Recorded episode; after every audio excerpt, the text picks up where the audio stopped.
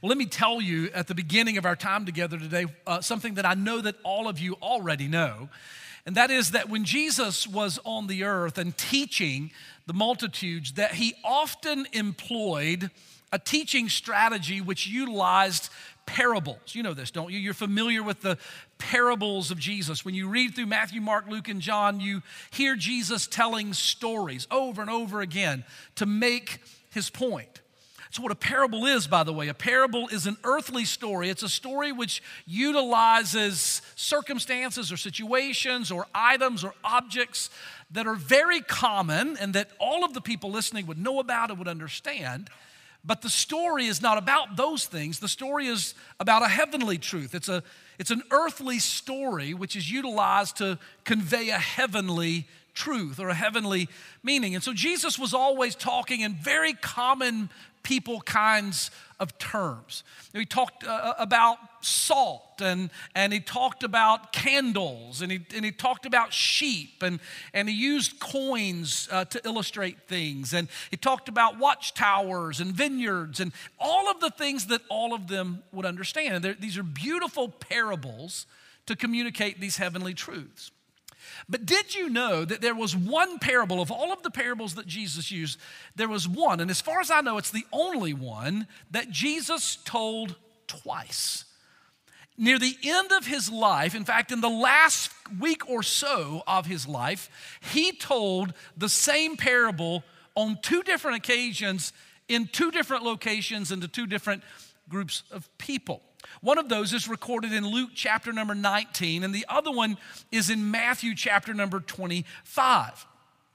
And in both of these parables, Jesus is telling the story of a wealthy person, a wealthy man who is going on a journey.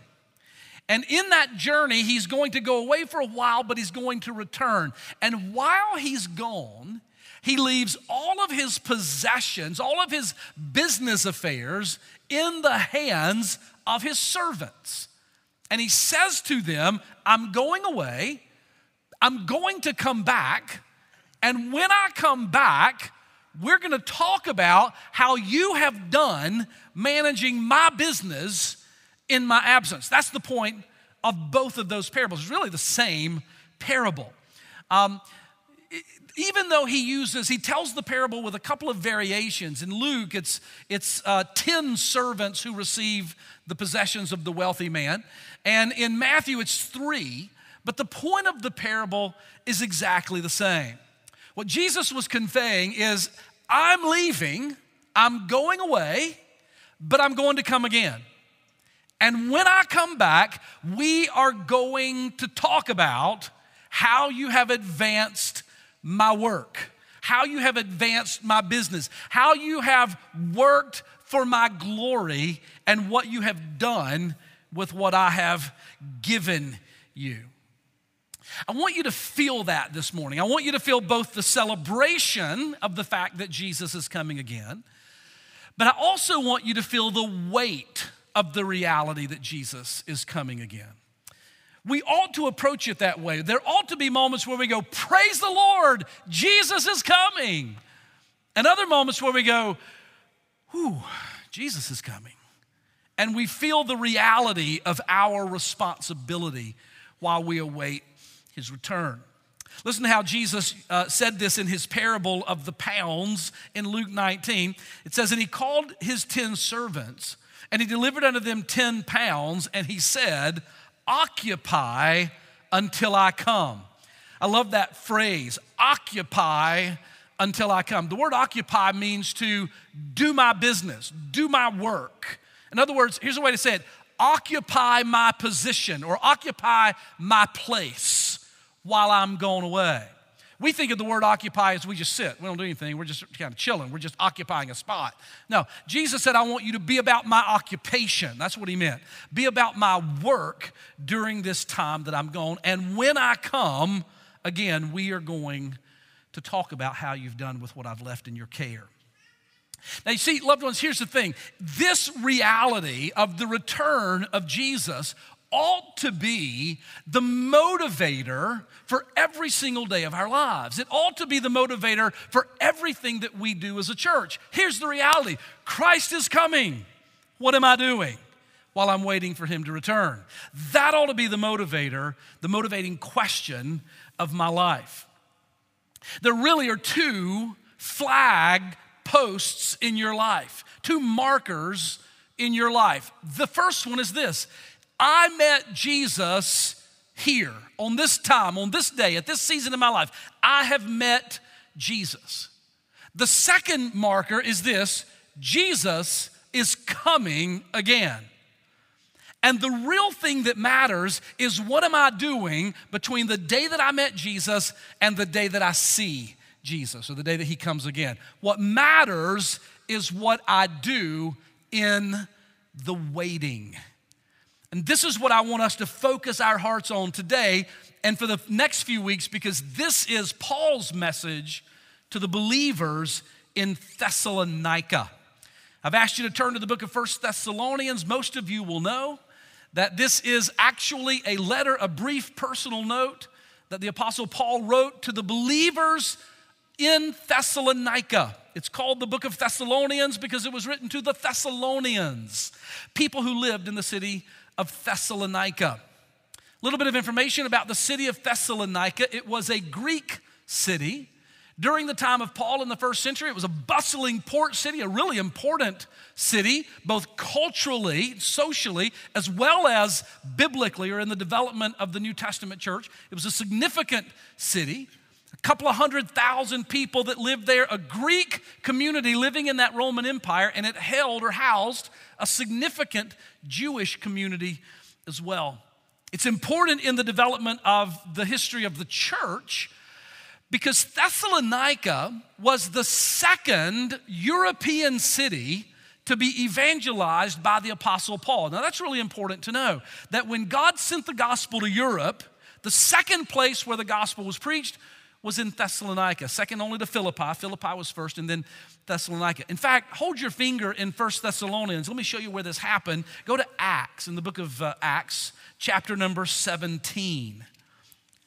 Acts chapter 17. Now, some of you will know that Acts chapter 17 follows Acts chapter 16, which is a totally life transforming truth. I know. You're really good with numbers, and so you know that. But why that matters is because what happens in Acts 17 follows what happens in Acts chapter 16, which many of you will know that Acts 16 contains this epic moment in the history of the church, which I've taught you about for years, which is an, an event or a moment which we call the Macedonian Call. This is Acts 16, verse 19, if you want to look at it or mark it. Acts 16, verse 19 where the Apostle Paul and his missionary company receive a vision that they are to leave um, Asia, leave the East, and cross over into Europe. And in Acts 16, for the very first time, the gospel comes to Europe. Now, why does that matter to us? Because if the gospel was going to get from Jerusalem, do you remember what Jesus said right before he went to heaven? You're to carry the gospel to Jerusalem, that's where it started. Then Judea, that's the area around Jerusalem. Samaria, that's the broader area. And then to the ends of the earth. Well, if it was going to get to the ends of the earth, if it was going to make it to Weaverville, it had to go, first of all, to Europe.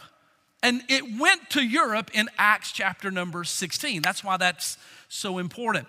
Acts 16, it comes to Philippi. He preaches the gospel in Philippi. He's arrested, spends some time in jail in Philippi. Well, not much time, just an evening. He, God, God uh, opens the doors and they leave that night. But he's arrested in Philippi. And in chapter 17, he arrives in Thessalonica. Can I read it to you? Look at verse 1. Acts 17, verse 1. Now, when they had passed through Amphipolis and Apollonia, they came to Thessalonica where there was a synagogue of the Jews. And Paul, as his manner was, went in unto them. And for three Sabbath days, that is three Sabbaths in a row, he reasoned with them out of the Old Testament or out of the scriptures. And so when he takes the scriptures to convince them, as verse 3 says, that Jesus is the Messiah, he doesn't use the Gospel of Matthew, right? Because it hadn't been written yet. He doesn't use the book of Ephesians because he hadn't written it yet. When he opens the scriptures, what's he opening? The scrolls of, of Isaiah, the scrolls of the Old Testament prophets. Don't be one of those Christians who says, I don't read the Old Testament. I don't really like the Old Testament. I just can't hang out. I like Jesus in the New Testament. Jesus is in the whole Bible, okay? He uses the Old Testament to allege and convince them that Jesus is the Messiah. Verse number three, opening and alleging that Christ must needs have suffered and risen from the dead, and that Jesus, whom I preach unto you, is Christ. Verse number four, and some of them believed and uh, remained or uh, consorted with Paul and Silas. And uh, of those devout Greeks, there was a great multitude of them that believed. And there were a, a good number, not a few, of the chief women or the influential women of the city. And so Paul arrives with Silas, uh, with Timothy, with his, with his company. They arrive in Thessalonica and they preach the gospel in the synagogue. They preach the gospel in the city streets and in the marketplaces. They preach the gospel in homes. And the Bible says in verse number four that some people believed. Some Greeks believed. Now, these would have been, uh, in all likelihood, Grecians, Greek people who had converted to Judaism. So they were in the synagogue and they heard Paul preaching about Jesus. There were some influential women, verse number uh, four says, some uh, chief women or influential women of the city, they believed as well. In all likelihood, I'm certain there were some other Jews who believed as well, uh, who believed there in Thessalonica. And watch this with that happening in verses one through four, just like that, the church in Thessalonica was born. Paul arrives, he preaches the gospel, he proclaims who Christ is. Some people believe uh, in Christ, he disciples them, and just like that, there is a church. Do you see the model of that, by the way? This is missiology 101. This is the way it works that you carry the gospel into a place, you go where there was previously not a witness or where you didn't have a witness, on the mission field or across town, across the street into the home of your neighbor where they don't have the gospel. You go to a place where there's no gospel, you preach the gospel. Some people, not everybody, but some people will believe the gospel, disciple those people, and guess what you've got? A witnessing community. You've got the presence of the body of Christ. You have a church formed there. By the way, I want you to think of that not just as a biblical reality, but as a mission model for us. You know, in four months in October, we're going to launch a church in East Asheville, a part of our community where we have no witness right now.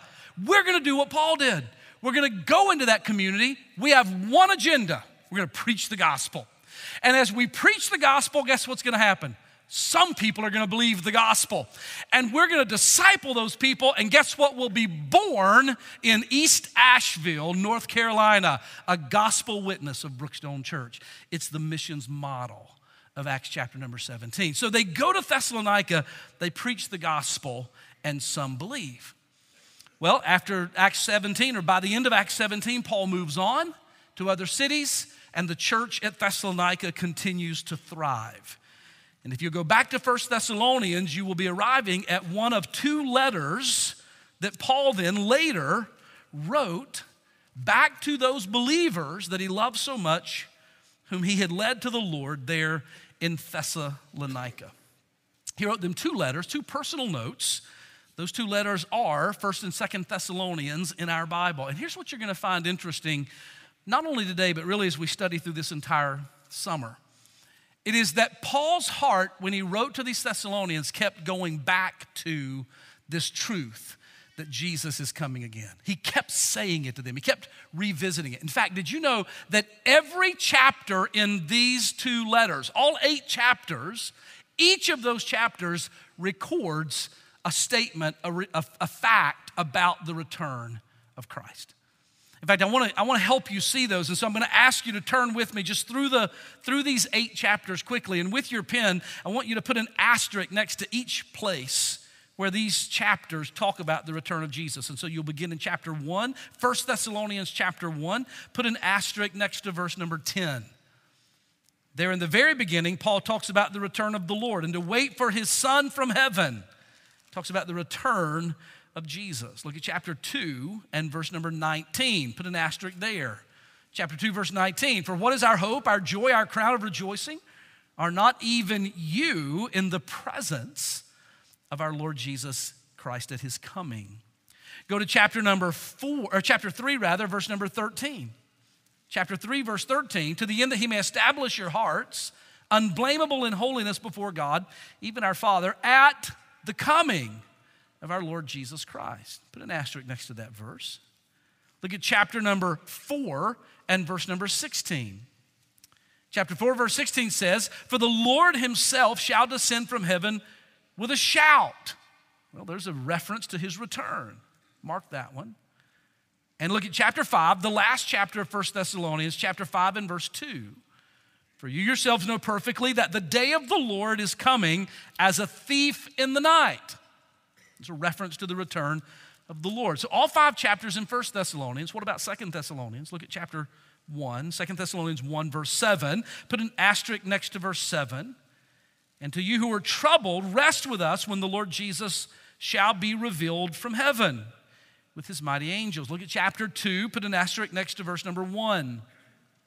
2 Thessalonians 2 1. Now we beseech you, brethren, by the coming of our Lord Jesus and by our gathering together unto him. And then lastly, in chapter 3 and verse number 5, put an asterisk there.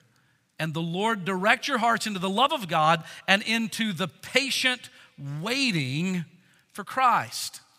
And so every one of these chapters, all eight of the chapters that make up these two letters mention the coming. Now, you remember that when Paul wrote these letters, he didn't go chapter 1, verse 1, verse 2, verse 3.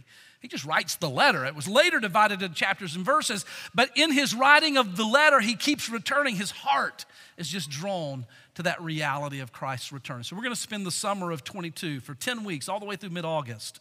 We're going to spend some time thinking together about his return and about what Paul tells us in these two letters that we ought to be doing as we wait. All right?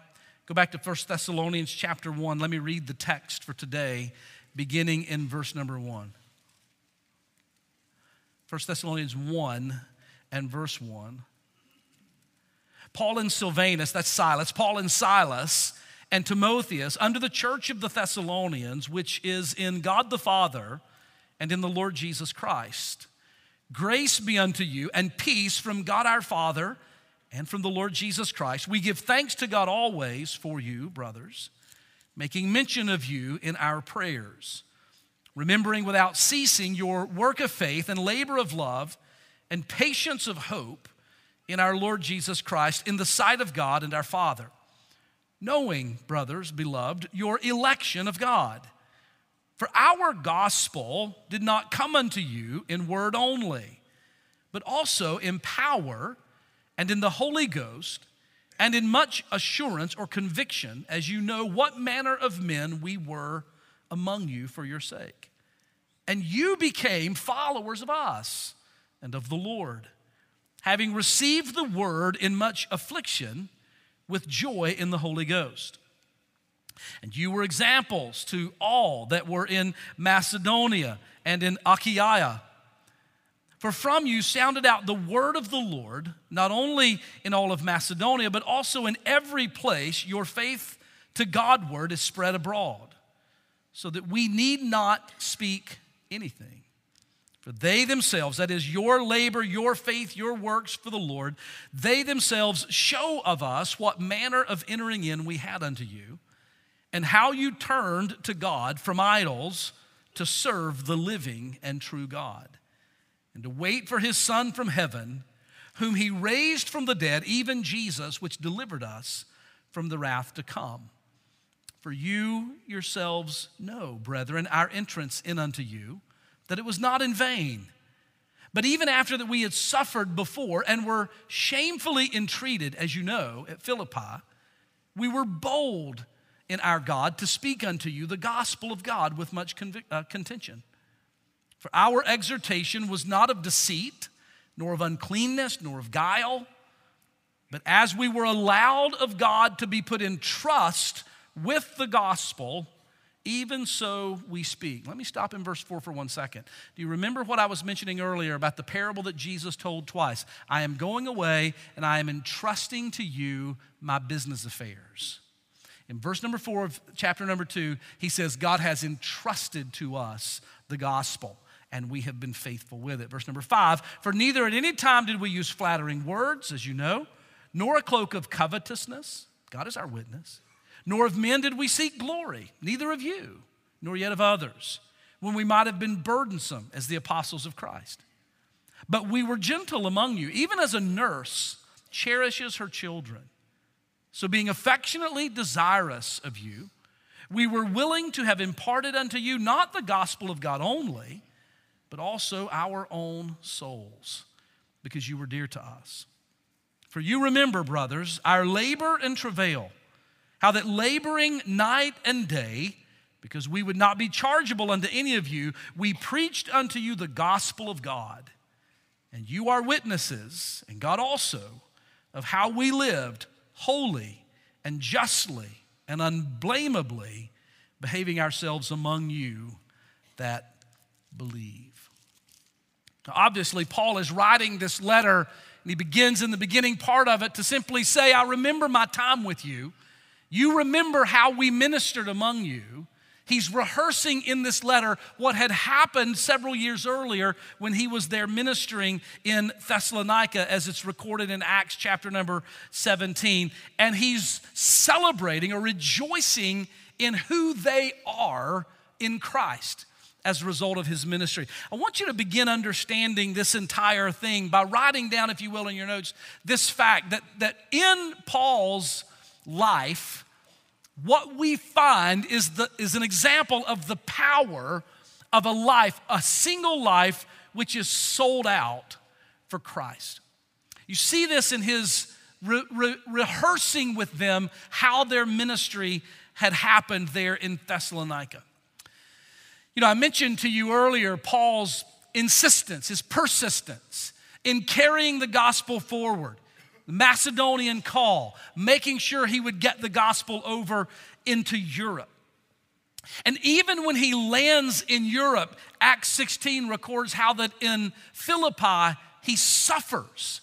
He's thrown in jail in Philippi, and yet he doesn't quit. And the reason that Paul didn't quit when times got tough is this singular fact Paul had committed his entire life to Jesus. He was sold out to Jesus. Let me ask you a question. This is not a congregational question, this is a coffee shop question. This is a question that you might ask me or I might ask you if we were sitting across the table from one another, having a cup of coffee, just talking, and I were to say to you, or you were to ask me, hey, let me, let me ask you, are you completely sold out to Jesus? It's not a hypothetical. It's not a question without consequence. It's an important question. Are you sold out completely for Jesus Christ? Now, I tend to think that if we were having that conversation, and maybe you're thinking this right now in your heart, the answer would be something like, well, you know, I want to be, and I, I hope I'm becoming more and more sold out to Him, and I'm, I'm, I'm surrendering in fresh ways as he, as he makes those things known to me. But how can you really know? Well, I think we can find a how we can know in the example of Paul in his life. What does it look like? What does a life look like that's sold out to Jesus? Write these things down. I think you'll see these in Paul's life. First of all, a life that's completely sold out to Jesus is a life of sacrifice. It's a sacrificial life. You see this in verses one and two when Paul says, We came to you in verse number uh, two, we give thanks to, to, I'm sorry, go to chapter two. I'm in chapter one. In verse one, he says, You brethren, you know our entrance in unto you, it wasn't in vain. But even after we were shamefully entreated, we, were, we suffered in Philippi, we were continuing to come and bring the gospel to you. We were willing to sacrifice. That's a life that's sold out for Jesus. Let me just be plain. Let me be clear. If y'all are listening, shout amen. amen. The life that refuses to sacrifice time, treasure, convenience, ease, The life of a Christian that refuses to give sacrificially of ourselves is not a life that is sold out completely for Jesus. The life sold out for Christ is a life willing to sacrifice. Secondly, in Paul, we see boldness. A life sold out to Jesus is a life of boldness. Chapter 2 and verse number 2. He says, But even after we were shamefully entreated in Philippi, as you know, we were bold in our God to speak the gospel to you with much contention. He faced suffering in Thessalonica as well, and yet he spoke with boldness, verse 2 says, or he spoke with cur- uh, courage. The life sold out to Jesus is a life which will boldly speak, even though it might be uncomfortable or it might even bring some persecution. Here's what we need to learn that Christians need to get beyond our timidity. I'm not talking about personality. We're all wired a little differently. Some are more gregarious and outgoing, others are more reserved and, and, and a little more timid by nature. I'm not talking about personality. Here's what I am talking about. If you know Jesus and your life is surrendered to Him, that will produce a courage, a boldness to speak where someone less sold out might find much timidity in their lives. It is a life of courage or a life of boldness. Number three, the life sold out to Jesus is a life of authenticity, beginning in verse 3. He says, For our exhortation was not of deceit, nor of uncleanness, nor of guile. We were not being manipulative. Verse number uh, 5 Neither did we use flattering words. We didn't use a cloak of covetousness. God is our witness. Verse number six, we didn't seek glory from you, for of any other from any other people. He said we were just authentic. We love the Lord and we came to you to proclaim the gospel out of our love for Christ. That's the life that's sold out. Number, uh, number four, a life that is sold out to Christ is a life of authentic or genuine love. This is verse number seven of chapter number two. He says, But we were gentle among you, even as a nurse or a mother nursing her child. We were affectionately desirous of you. That means our heart was for you. We were willing to have imparted to you not only the gospel, but our own souls. We would have given our very souls for you. The life sold out to Christ is a life of genuine love. And then lastly, the life sold out to Christ, verse number 10 tells us, is a life of holiness. You were witnesses. God is our witness also, how we lived, we behaved holy and justly and unblameably. Loved ones, the life sold out to Jesus is a life that wants to be marked by holiness. Do you know how many Christians want to try to live as close to the line as they can? They want to try to enjoy as much of the world as they can without really crossing over into outright debauchery. And the life that's sold out to Jesus says, I don't want to see how close I can get to the world. I want to see how close I can get to Jesus. I don't want to see how ungodly I can be and still be a Christian. I want to see how godly I can be and still live in this world. And so, this is what it looks like to live a life that's fully sold out sacrificial bold, courageous, authentic, loving, and holy. Let me ask you again are you sold out to Christ? Has your life, like Paul's, been fully surrendered? Or are you simply a Christian consumer? Happy to consume all of the treasures bequeathed to you by the complete sacrifice of Jesus Christ and yet never sacrifice for him. May I ask you, what else must he do for you to be fully surrendered? What would it take? He has come from heaven to earth, walked in flesh, died on the cross, been buried, ascended, seated at the right hand, making intercession for you, promised to come for you again. What else could he do that you would surrender your life fully to him? Do you understand that when we recognize that Jesus is coming again and He has done so much for us, we ought to surrender our lives fully? May God save us from consumer Christianity that simply wants to be the, the blessed of God's goodness and yet never surrender our sacrifice, our love, and our lives for Him. When you think about it, as we think about Christ coming again, we think about the soon return of the Lord and our family or our friends or our coworkers, our loved ones who don't know Christ. We think about our city so immersed in sin and we know Christ is coming, how can we be content to simply coast along in our ease and not sacrifice fully for Him? D.L. Moody, many of you will know that name, was the great Chicago evangelist of the 19th century, died in 1899, had a greater impact on the world for Christ perhaps than any other man living in that century. He was led to faith in Jesus by his Sunday school teacher, by the way, Edward Kimball. All of you who serve in Brookstone Kids, I see some of you wearing Brookstone Kids because you've been serving or you're going to serve. All of you who serve in Brookstone Kids, way to go. God bless you. All of you who are signing up to serve in Summer Splash VBS this year, way to go. You might be teaching the next D.L. Moody. Edward Kimball led D.L. Moody to faith in Jesus. God raised up D.L. Moody to be this incredible force for the gospel. And at some point early in Moody's Christian experience, he said these words The world has yet to see what God can do with one man fully consecrated to him. But by God's help, I aim to be that man. And if we will aim to be that man or that woman, we will have a great impact as well. I want you to know that Paul, and it's evidenced in his letter to Thessalonians, he was a man fully surrendered to Christ. Number two, he not only rehearses and reminds them of what it looks like to have a life surrendered to Christ, but he also reminded them of the transforming power of the gospel. This is in chapter 1 and verse number 5. He understood, by the way, that his life fully surrendered had no power in itself. It was just a tool. His life was just the, the tool that God would use. But the real power lay not in his surrender, nor does it lie in our surrender. The real power lies in the gospel. Look at it, chapter number one and verse five.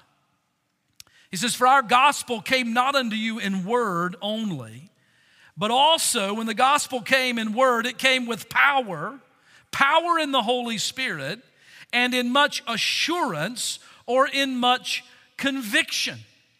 He says, when our gospel came, it came with such power in the Holy Spirit that you began to be convinced that what the gospel proclaimed, the death, burial, and resurrection of Christ for our sins and our salvation, you became convinced that that was true. Which, by the way, if y'all are listening, shout amen.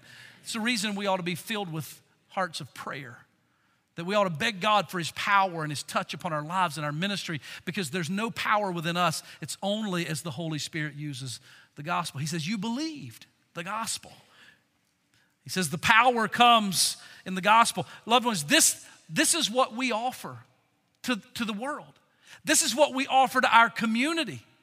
This, this is what we offer to our friends and our loved ones a life so transformed by the power of God that it's uh, through the gospel that it's radically different. He says in verse number five, the gospel came in power. Verse number six, and it resulted in a converted soul. Verse number six, and you became followers of us and of the Lord because you received the word. This is what we offer. It's what we offer our, our loved ones, it's what we offer East Asheville, it's what we offer the world a converted soul, that you would receive the word and that you would become a follower of the Lord. And in fact, that converted soul leads to a transformed life. Look at chapter 1, verse 3. Remembering without ceasing your work of faith and your labor of love and your patience of hope. He said, I saw God change your lives and make you servants of the Lord. Look at verse number, verse number 7. Your examples to all that believe in Macedonia. Verse number 8 the gospel, the word sounded out from you around the entire uh, that part of the world. Verse number nine, you turn from idols to serve the living God. Do you understand? This is what the gospel does. When a sold out man and a sold out woman and a sold out church will go forth with the gospel knowing that Jesus is coming, we go forth with the gospel and we carry that gospel forward in the power of the Holy Spirit. People believe it. Their lives are changed, their souls are converted, and they turn from their old life and they begin to live a new life. Praise God for that transforming power. And so Paul says, This is what happened in Acts 17 when I came to you. We came with the gospel, the power of God was on the message, and your lives were changed. He says that your lives change so much. Look at chapter 1 and verse number 10. Your lives change so much. Verse 9 says, You turn from idols to serve the living God and to wait for his Son from heaven, whom he hath raised from the dead, even Jesus, who delivered us from the wrath to come. I, I read that this week and it struck me as a question, a question all of us ought to think about. And it's this question simply it's what are you waiting for? He says to them, You were you you turn to serve God and wait for the living, wait for his son from heaven. What are you waiting for? I asked you a question earlier. Are you fully sold out to Jesus? If your answer is no, may I ask you a question? What are you waiting for? What is it that is causing you to, to, to, to slow down, to wait, to hold back? And if you haven't put your faith and your trust in Christ, what are you waiting for? Why don't you just trust Him? Why don't you just put your faith and confidence in what He did? Why are you waiting? Every person in this room is waiting for one of two things, and they're both mentioned in verse number 10. You're either waiting for the wrath of God in eternity. That's what verse number 10 says that Jesus came to deliver us from wrath. He came to rescue us from wrath. So if I haven't been rescued from wrath, what am I waiting to receive? Wrath. You're either waiting for the wrath of God in eternity, in hell, or you're waiting for the Lord Jesus Christ from heaven who delivered you from that wrath. I'm either looking for Jesus or I'm looking for an eternity without God. One of those two things. And if you haven't put your faith in Christ, why not? What is it that you're waiting on? So many times I hear Christians who say, Jesus is coming soon. And I'm so glad because this world's awful. I'm sick of it. And all those sinners. Jesus is coming to take us out of here. Do you know how selfish that is? Do you know how completely self absorbed we must be to say such a thing? What we should say is, Jesus is coming soon. I don't have much time. I want to sell out completely to reach as many with the gospel as I can. And he'll take us out of here.